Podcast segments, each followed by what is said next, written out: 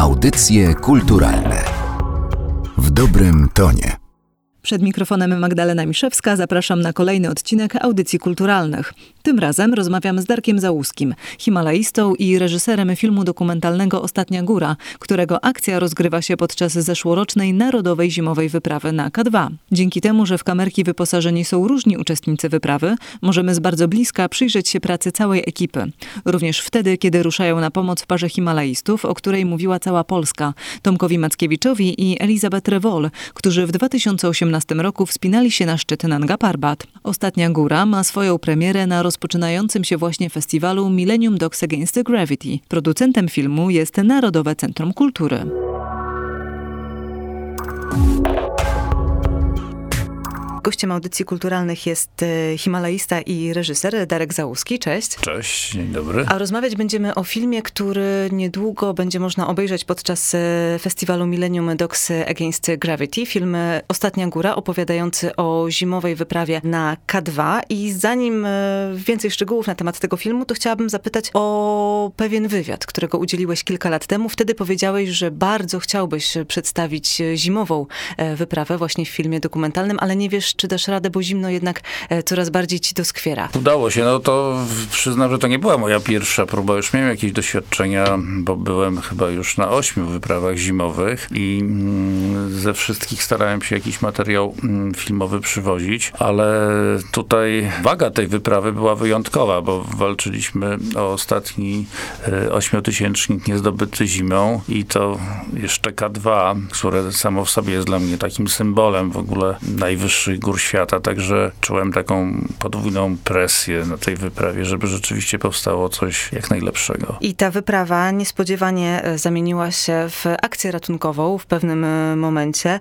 E, akcję ratunkową na szczycie Nanga Parbat, na który wspinał się Tomek Mackiewicz i Elizabeth Rewol. O tej wyprawie mówił cały świat, cała Polska na pewno, ale ja powiedziałam niespodziewanie i zastanawiam się, czy w górach w ogóle można się spodziewać czegokolwiek, czy można być czegokolwiek pewnym? Yy, no oczywiście. No, gdyby nas tam nie było, to nie byłoby na pewno żadnych akcji. Czyli tego możemy być pewni, że to jakby my wprowadzamy ten element pewnego ryzyka tam jadąc. My, pamiętam, obserwowaliśmy tak no, na tyle, na ile docierały do nas informacje o wyprawie Tomka i Elizabeth, yy, czyli śledziliśmy ich postępy i nawet w filmie jest taka scena, kiedy nasz kierownik Krzysiek Wielicki mówi, no, że tam duże postępy, że mają atakować szczyt, to może naszych tutaj chłopaków też zmobilizuje do skuteczniejszej wspinaczki, czyli taki, nie powiedziałbym, że element rywalizacji, ale rzeczywiście, no wiadomo, jeżeli tylko można, to takie rzeczy nas interesują i śledzimy. I to jeszcze tak brzmiało dosyć y, optymistycznie.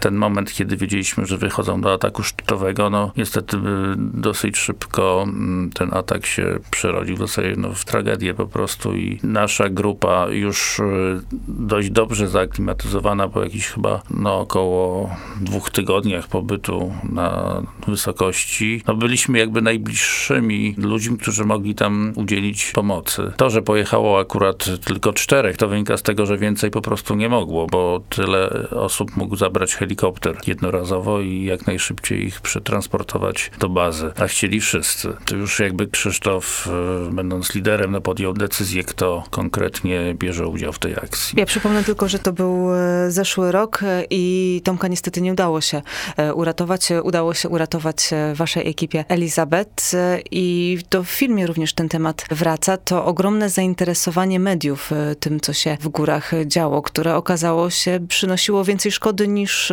pożytku. To prawda, to ogromne zainteresowanie się przełożyło w jakiś sposób na, chyba w taki nawet naturalny sposób bym powiedział, na napięcia, które powstały w wyprawie. To chodziło często o jakieś po prostu nieporozumienia. Znaczy to, że no sam fakt, że my w bazie mieliśmy po prostu Wi-Fi, no każdy mógł sobie odpalić tam telefon komórkowy i na żywo śledzić to, co się dzieje, jak to jest komentowane w Polsce, ale też i na świecie, no to wprowadzało, no w moim odczuciu, tego już takiego starszego wspinacza, który był no, już 20 lat temu też na wyprawach, no w moim odczuciu to wprowadzało dodatkowe napięcia i jakby no przestawaliśmy się skupiać tak w 100% na tym naszym celu. No oczywiście sytuacja była wyjątkowa, ta akcja rzeczywiście była dramatyczna, też no świetnie, trzeba przyznać, poprowadzona, głównie przez Denisa i Adama i moim zdaniem no, zakończona no, wielkim sukcesem, bo jednak e, Elizabeth Revol udało się uratować, a sama tam nie miałaby szansy na zajście. Natomiast rzeczywiście, no, ja bym podzielił tą naszą wyprawę na to, co się działo jakby przed akcją i na to, co się działo po akcji, bo w jakiś taki nawet czasami niezauważalny sposób, ale to były jednak dwa różne światy. Nawet chociażby to, że my się podzieliliśmy na tych, którzy tam pojechali i na tych, którzy zostali. To, że potem były liczne wywiady udzielane przez kolegów, że no było rzeczywiście to ogromne zainteresowanie i była też presja na to, żeby kontynuować akcję jeszcze, kiedy no już znając góry i wiedząc jak to wszystko wygląda, no wiedzieliśmy, że jakby to jest już po prostu czyste ryzyko i nie ma żadnej szansy na powodzenie akcji takiej już poszukiwawczej. To wszystko wprowadziło dodatkowe napięcia i dla mnie to pod tym względem była absolutnie inna wyprawa od tych wszystkich, na których byłem wcześniej. To, że ta wyprawa się zmieniła, było widać e, także w filmie Ostatnia Góra i zastanawiam się, na ile to jest e, film opowiadający o górach, a na ile o ludziach, bo to oni są w końcu głównymi bohaterami i te napięcia w grupie są bardzo dobrze widoczne, też e, dlatego, że nie tylko ty odpowiadasz za zdjęcia do tego filmu. Ma się wrażenie, że się jest w środku tej ekipy, że się tutaj to wszystko ogląda tuż obok. Tak, absolutnie tak, bo moją rolą było nie tylko filmowanie tam na miejscu, ale ja też jakby rozdzielałem kamerki, pilnowałem, żeby zgrywać te materiały, które koledzy rejestrowali i to głównie właśnie w, w tych wyższych obozach. Także po prostu jakby byłem takim kierownikiem też produkcji tam na miejscu, można by powiedzieć. Także dzięki tym materiałom, no oczywiście ten film nabrał dodatkowego takiego waloru. Czy takie wyprawy górskie, które są właśnie sytuacją ekstremalną, zawsze w podobny sposób wpływają na ludzi, którzy biorą w nich udział, czy to jednak zależy od tego, jak dobrany jest zespół, jaka to jest góra? Zastanawiam się, czy te takie napięcia, które się pojawiają w tym filmie, nie tylko związane z tą akcją ratunkową, ale też na przykład e, z bardzo ryzykowną decyzją jednego uczestnika, że on jednak sam postanowił wyjść z obozu i nikogo nie powiadamiając zdobywać szczyt, bo nie mógł się doczekać na to pozwolenie, kiedy ten szczyt będzie można zdobywać. Właśnie czy tego rodzaju sytuacje to jest coś, e, co w tych warunkach się powtarza? Trudno odpowiedzieć na to pytanie. No ja aż tak, że tak powiem, skomplikowanej wewnętrznie wyprawy nigdy do tej pory nie widziałem. Rzeczywiście, no na pewno te wydarzenia spod Nanga Parbat, no to, że może nie byliśmy tak e, doskonale zgranym zespołem, no może spowodowały właśnie, że niektórzy mieli troszeczkę inne pomysły na zdobycie szczytu. No rzeczywiście Denis miał jakby taką swoją tutaj filozofię. On czuł się chyba najmocniej i miał też największą determinację w tym, żeby jednak osiągnąć wierzchołek. Rzeczywiście powstawały pewne napięcia, ale no pamiętajmy, że to się wszystko odbywa naprawdę w trudnych warunkach i tam każde wyjście do góry to, no, to są mocne przeżycia. Widzimy to trochę na filmie, że no, koledzy czasami nie byli pewni, czy w ogóle dadzą radę wrócić e, do bazy, bo na tyle były trudne warunki. Także no, na pewno te warunki powodują, że takie napięcia powstają łatwiej. A czy jest tak, że góry wydobywają z człowieka albo jego najlepsze, albo najgorsze cechy? No ja uważam, że tak, bo tu jakby nie można chodzić w jakiejś masce, znaczy można, ale te trudne sytuacje, te szczególnie jakieś już ekstremalne momenty powodują, że jesteśmy absolutnie prawdziwi. To nie ma miejsca na jakieś udawanie, że się jest lepszym niż się jest, czy innym. Po prostu poznajemy się tak naprawdę, dogłębnie. I jeżeli taka wyprawa się odbędzie i się polubimy, to są takie sympatie na całe życie, bo jakby wiemy, że się sprawdziliśmy w takich sytuacjach, że już się znamy bardzo dobrze, w jakiejś chociażby przestrzeni. Poznaliśmy się tak naprawdę do końca. Ja mam wiele takich sytuacji, czy spotykam kogoś, z kim no, byłem 10 lat wcześniej na wyprawie. W zasadzie no, nie jesteśmy przyjaciółmi, sporadycznie się słyszymy, ale zawsze to jest tak jakby jakiś członek rodziny. Coś bliskiego nas połączyło i wyprawy mają to w sobie. Przez to, że właśnie jest tam tak trudno i na pewno no, wiemy, że poznajemy się bardzo, bardzo dobrze. A jeszcze wracając do tego wątku, o czym w sumie jest ten film? Czy to jest właśnie o wyprawie na K2, czy może o tym, jak się grupa ludzi zachowuje w takim niezwykłym miejscu? To rzeczywiście ja się starałem, żeby ten film przekazywał jak najmniej takich informacji faktograficznych, żeby można było w pewnym momencie zapomnieć, o co my tam walczymy, czy to jest K2, czy to jest w ogóle jakaś inna góra. Szczególnie w momentach, kiedy cała ekipa ogląda zawody w skokach narciarskich. Chociażby. No, że to powiedzmy sobie mogło się zdarzyć, no może nie gdziekolwiek, ale w jakimś takim odległym zakątku świata, gdzie po prostu mierzymy się z jakimś problemem. No i właśnie, no i zaczyna się coś dziać. A gdzie w tym wszystkim jest e, miejsce reżysera? Jak e, taka postać odnajduje się wśród uczestników wyprawy? Bo mówiliśmy o tym, że tutaj e, wychodzą z ludzi najgłębsze emocje, może gdzieś tam czasami skrywane. Oni później wiedzą, że jeżeli nie całość, to spora część będzie pokazana w filmie, który przygotowujesz. I czy reżyser jest pełnoprawnym uczestnikiem wyprawy, czy jednak gdzieś z powodu tego, że jednak kręci ten film, stoi trochę z boku?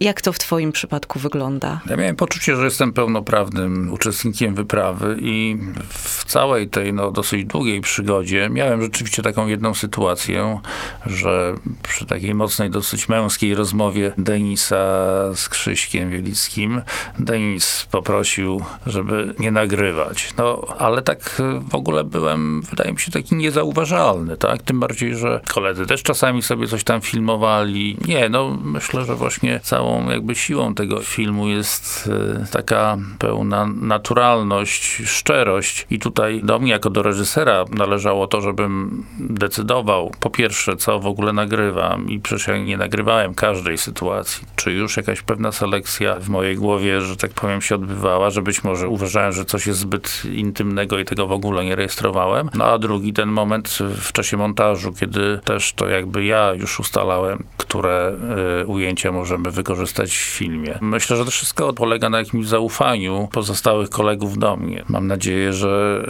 nie poczują się zawiedzeni po obejrzeniu filmu. A jeszcze nie widzieli? Niektórzy widzieli, ale większość nie widziała. Czyli wszystko przed nimi. To zobaczymy, czy telefon się rozdzwoni. Właśnie, nie ukrywam, że trochę się boję, bo jednak każdy jakoś siebie troszeczkę inaczej postrzega i oczywiście no, reakcje mogą być różne, ale rzeczywiście starałem się jakoś tak dać, jeżeli były nawet jakieś konflikty, jakieś kłótnie, to starałem się pokazywać, że każdy tam ma jakieś swoje zdanie i ma jakieś uzasadnienie tego zdania, że to nie są jakieś takie słowa czerpane nie wiadomo skąd. Także no, każdy ma tam jakąś swoją rację i do widza będzie należało to, żeby sobie to ocenił, czy jakoś się do tego odniósł. Natomiast no, starałem się być sprawiedliwy po prostu. A od strony technicznej, jak się kręci film na takich wysokościach? No powiem szczerze, że tam na tych wyższych partiach powyżej bazy to w zasadzie używaliśmy tylko takich sportowych kamerek miniaturowych, które w tej chwili no, są rzeczywiście bardzo dobre i tutaj nie mogliśmy sobie pozwolić nawet na to, że one są noszone na czole czy na kasku, bo zimą mamy jeszcze kaptury. Technicznie było to o tyle skomplikowane, że i tak takie kamerki musiały być gdzieś w kieszeniach, głębiej, także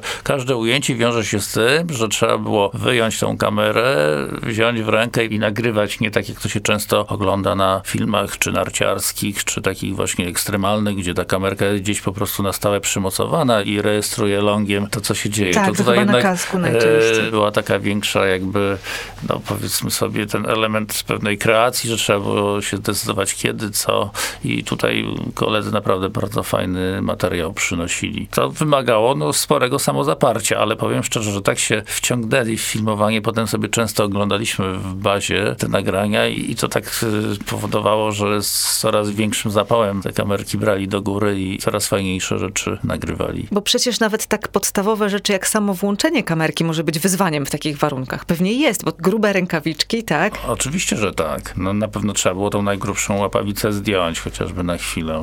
No, tak, no ale no, żeby coś osiągnąć, trzeba troszeczkę się poświęcić, także. No tak, przecież mówimy o wspinaniu się na K2, no to włączanie kamerki to może nie jest tak, nie, nie powiedział, że będzie łatwo. A co wspominasz najlepiej z tej wyprawy? Wyprawy, która ostatecznie nie osiągnęła swojego celu. Co wspominam najlepiej? Yy bardzo lubiłem takie momenty, jakichś takich drobnych uroczystości, kiedy byliśmy tak absolutnie jakby takim zgranym w 100% zespołem, kiedy na przykład obchodziliśmy rocznicę wejścia Krzyśka Wielickiego na Everest zimą. Właśnie o tym pomyślałam. Super, naprawdę takie rodzinne momenty, kiedy chyba nam tam było po prostu bardzo, bardzo dobrze. Ja niestety na tej wyprawie nie osiągnąłem sam zbyt wiele, jeżeli chodzi o zdobywanie wysokości, bo tam się otarłem ledwie o 6 tysięcy z różnych powodów, bo też miałem pewne problemy zdrowotne. Także nie miałem takiej pełnej satysfakcji czysto jakby tej górskiej wspinaczkowej, ale i tak było co robić tam na dole. No też dobry wspinacz, to wiemy między innymi z tego filmu, bo tam trzeba było podejmować takie decyzje, wie kiedy zawrócić, kiedy zrezygnować jednak e, ze zdobywania szczytu. No tutaj zimą jest to szczególnie ważne i trudne, bo nawet y, był problem tych lin poręczowych. Na ile jest to ważne, że mamy je nowe, te nasze liny poręczowe w 100%, a na ile jakby możemy zaryzykować i zaufać linom, które są z poprzednich lat. One mogą być poprzecinane, mogą być poprzecierane. Może się tak zdarzyć, co się bardzo często w górach zdarzało, że po prostu obciążamy taką linę i ona się urywa, tak? I tutaj o tym było dużo rozmów i chodzi o to, że oczywiście dużo trudniej jest rozwieszać te liny, bo to są wręcz kilometry lin na całej długości. Można troszeczkę sobie pozwolić na pewne ryzyko i powiedzmy sobie wykorzystywać może w takim troszeczkę łatwiejszym terenie liny, które już są. Natomiast no, zimą pamiętajmy, że tak naprawdę to najtrudniejsze jest to zejście i, i zazwyczaj ono się odbywa już w załamaniu pogody i wtedy rola tych lin jest absolutnie kluczowa, bo nawet y,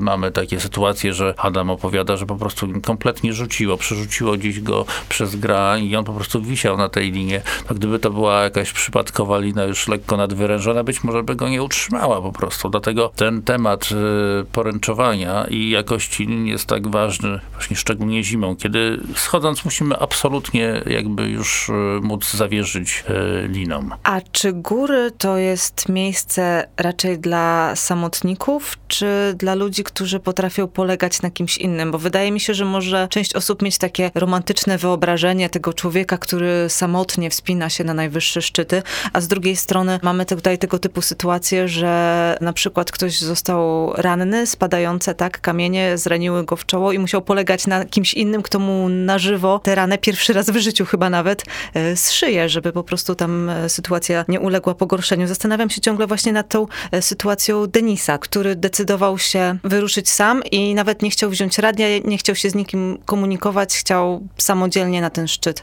się wspinać. No ja myślę, że góry są i dla takich, i dla takich.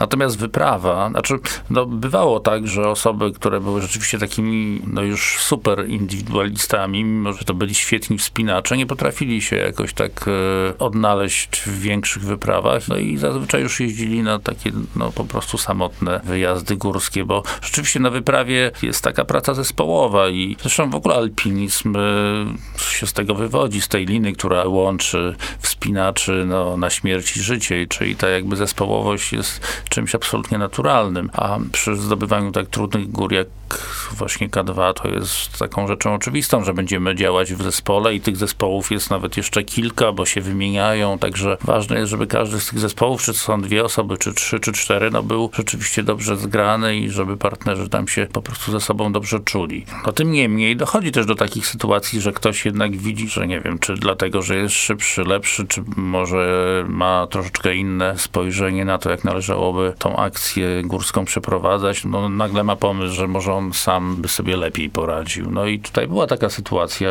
Ja staram się to też zrozumieć, bo to nie jest pierwszy raz, że na wyprawie ktoś uznał, że sam sobie lepiej poradzi. Tylko tu raczej chodziło o to, że wychodząc tak samotnie do góry, no wiadomo, że ktoś nie działa w oderwaniu od rzeczywistości. No my się po prostu o taką osobę boimy, chcielibyśmy móc mu w razie czego pomóc, czyli stąd byśmy chcieli mieć łączność, czyli dobrze byłoby może wziąć radio. No bo można powiedzieć, nie, nie, ja nie potrzebuję żadnej pomocy, ja sobie poradzę. No ale gdyby Denis rzeczywiście wpadł do tej szczeliny nie 4 metry, tylko 10 i miałby radio, to mógłby o tym powiedzieć. Może byłaby jakaś szansa, że ktoś by go z tej szczeliny wyciągnął. W innym przypadku takiej szansy nie ma i co gorsze, my nie wiemy, co się stało, tak? Czekamy, ktoś nie wraca, nie wraca, no to robimy jednak jakąś akcję do góry, ale no szukamy po omacku, nie wiemy w ogóle, co się stało. No, czyli tutaj jest taki delikatny ten element tego, że nawet jak się działa samemu, to jednak w jakiś sposób, można powiedzieć, że nawet naraża się pozostałe osoby w skrajnych y, sytuacjach. No, to dotyczy w zasadzie większości wypadków górskich. To jest taki w ogóle jakby odrębny temat, nad którym można by się zastanowić. K2 pozostało zimą e,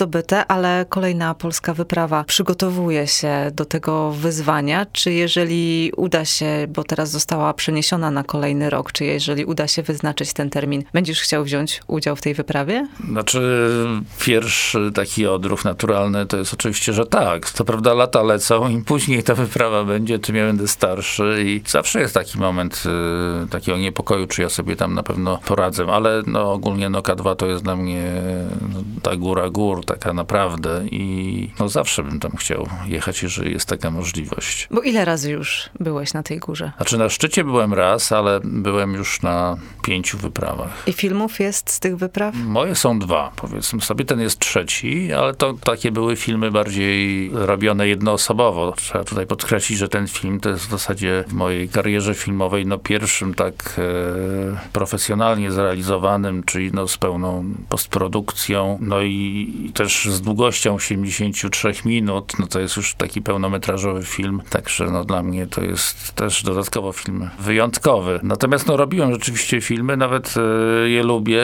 Z tego wyjazdu, podczas którego wszedłem na szczyt, udało mi się też ciekawy film nakręcić, ale to było lato, także wtedy udało mi się dosyć dużo nakręcić samego wierzchołka, nawet K2, także no z tego jestem bardzo dumny. No dobrze, lato, ale jaka jest temperatura latem? To są w ciągu dnia przy ładnej pogodzie temperatury takie wręcz przyjazne, bo tam jest jednak ogromne nasłonecznienie. Oczywiście no może być w nocy te minus 20-30 stopni, szczególnie jeżeli zacznie wiać, no to wtedy rzeczywiście może być bardzo zimno, ale są takie momenty, kiedy się czujemy tam no naprawdę komfortowo. A kolejna wyprawa nie na K2, e, ale zupełnie gdzie indziej już e, za dwa tygodnie. Dokąd e, jedziesz? No właśnie, to już za dwa tygodnie jestem trochę przerażony, bo mało czasu, a trzeba by się zacząć poważnie przygotowywać. To jest wyprawa w Himalaje, Himalaje indyjskie, na szczyt Nanda Devi East 7400 z kawałkiem, nie pamiętam dokładnie, ale to jest szczyt bardzo ważny dla Polaków, dla Polski, bo zdobyty w 1939 roku przez Polaków, czteroosobowa wyprawa, pierwsza taka wyprawa polska w Himalaje i od razu naprawdę duży sukces. W tym momencie to była szósta co do wysokości góra zdobyta przez człowieka. Pamiętajmy, że to były czasy, 39 rok, kiedy jeszcze ośmiotysięczniki no, bardzo mocno się broniły. Pierwszy padł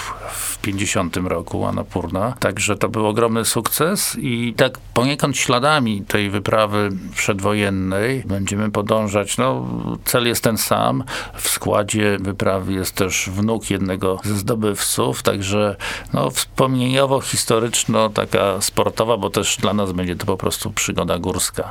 Mam nadzieję, że bardzo ciekawa i chciałbym też, żeby powstał film i o tamtej wyprawie sprzed lat i o tej, co właśnie teraz rusza, czyli taki trochę retrospekcja, trochę pokazanie, jak to w tej chwili wygląda. A czego się życzy Himalaiście przed wyprawą? No, żeby już może nie mówić, że szczęśliwego powrotu, to może, nie wiem, złamania czekana na przykład. To w takim razie złamania e, czekana i mam nadzieję, że będziemy mieli okazję porozmawiać o tym właśnie filmie, który dopiero ma powstać. Dziękuję bardzo. Dziękuję również.